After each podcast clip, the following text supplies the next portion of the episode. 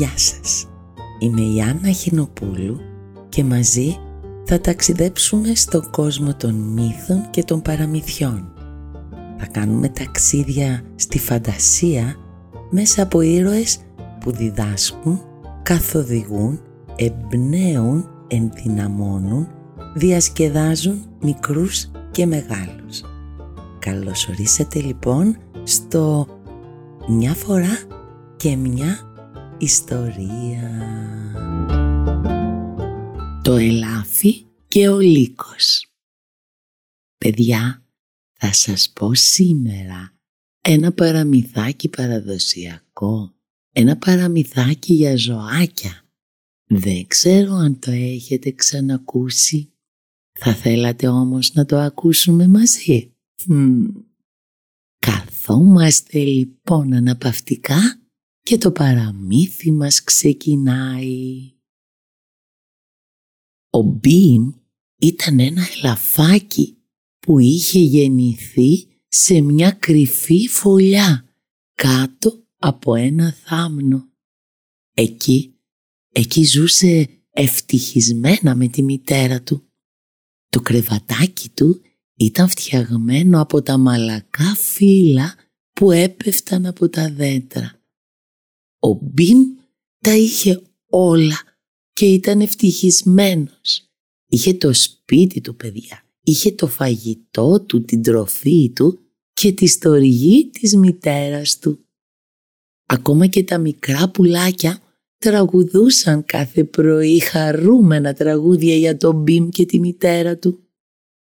«Ω, ζω στο ωραιότερο μέρος του κόσμου», είπε ο Μπιμ μια μέρα. «Μανούλα, μπορώ να πάω κάτω στο λιβάδι να δω την ανατολή του ήλιου» ρώτησε ο Μπιμ τη μητέρα του. «Μπορείς να πας, αλλά μην ξεγελαστείς και απομακρυνθείς πολύ. Υπάρχουν επικίνδυνα ζώα στο δάσος». Του αποκρίθηκε παιδιά η μητέρα του. Το μικρό ελαφάκι όμως δεν άκουσε τις συμβουλές που του έδωσε η μητέρα του και απομακρύνθηκε.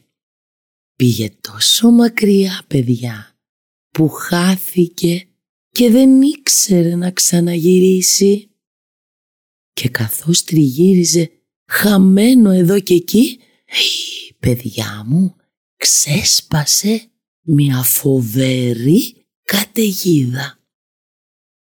Ο Πιμ, το μικρό ελαφάκι, φοβήθηκε, φοβήθηκε πάρα πολύ και βρήκε καταφύγιο κάτω από ένα μεγάλο δέντρο.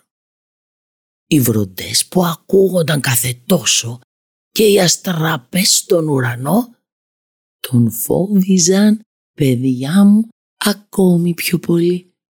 Είχε γίνει μουσκεμα. Πω πω. Σκέφτηκε τη μητέρα του και άρχισε να κλαίει. Τελικά μετά από λίγο η καταιγίδα σταμάτησε και ο Μπιμ ήθελε να πάει στο σπίτι του. Αλλά ένας άλλος τρομερός κίνδυνος παιδιά τον περίμενε πιο πέρα. Ήταν ο λύκος που κρυβόταν πίσω από ένα δέντρο.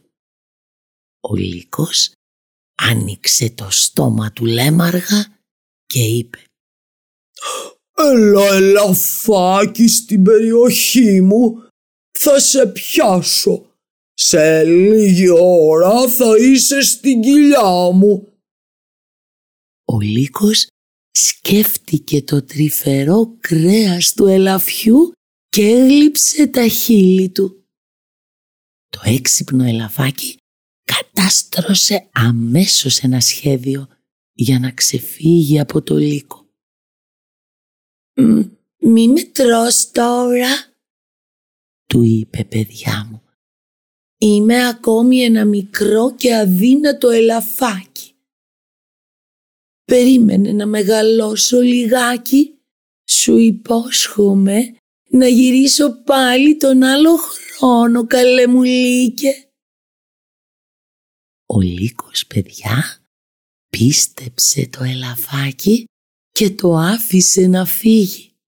Και ο Μπιμ, αφού έψαξε πολύ πολύ ώρα και έτρεχε από εδώ και από εκεί, βρήκε στο τέλος το σπιτάκι του. Τα κατάφερε. Η μητέρα του τον αγκάλιασε και ο Μπιμ υποσχέθηκε να μην ξαναφύγει ποτέ μακριά. Το σπίτι που είχαν στην κουφάλα ενός γέρικου δέντρου μέσα στους θάμνους τους προστάτευε από τους κυνηγούς. Ήρθε λοιπόν παιδιά μου το φθινόπωρο που πέφτουν τα φύλλα από τα δέντρα. Ήρθε, ήρθε ο χειμώνας με τα χιόνια του και μετά ήρθαν η άνοιξη και το καλοκαίρι. Όλα ήταν πάλι καταπράσινα και χαρούμενα.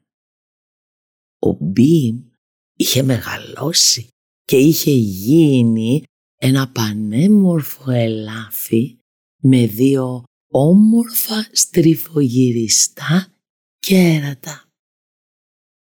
Όταν έφτασε παιδιά η μέρα να κρατήσει την υπόσχεση που είχε δώσει στο λύκο, έτρεξε να τον συναντήσει γιατί ο Μπιμ το ελαφάκι όταν έδινε μία υπόσχεση προσπαθούσε πάντα να την τηρήσει, να την κρατήσει την υπόσχεσή του. Η συνάντηση όμως αυτή, παιδιά μου, ήταν πολύ θλιβερή για το λύκο. Και ξέρετε γιατί; Γιατί.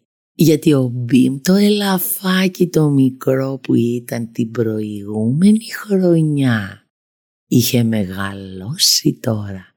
Είχε δυναμώσει και είχε και τα υπέροχα και πολύ δυνατά του κέρατα.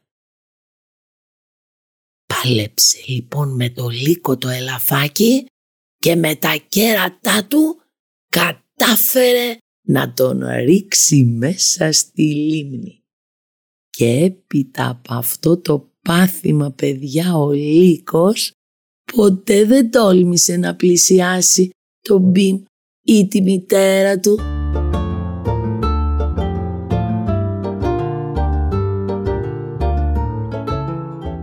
Καταλάβατε παιδιά μου με την ιστοριούλα αυτή τι έγινε με το ελαφάκι και το λύκο.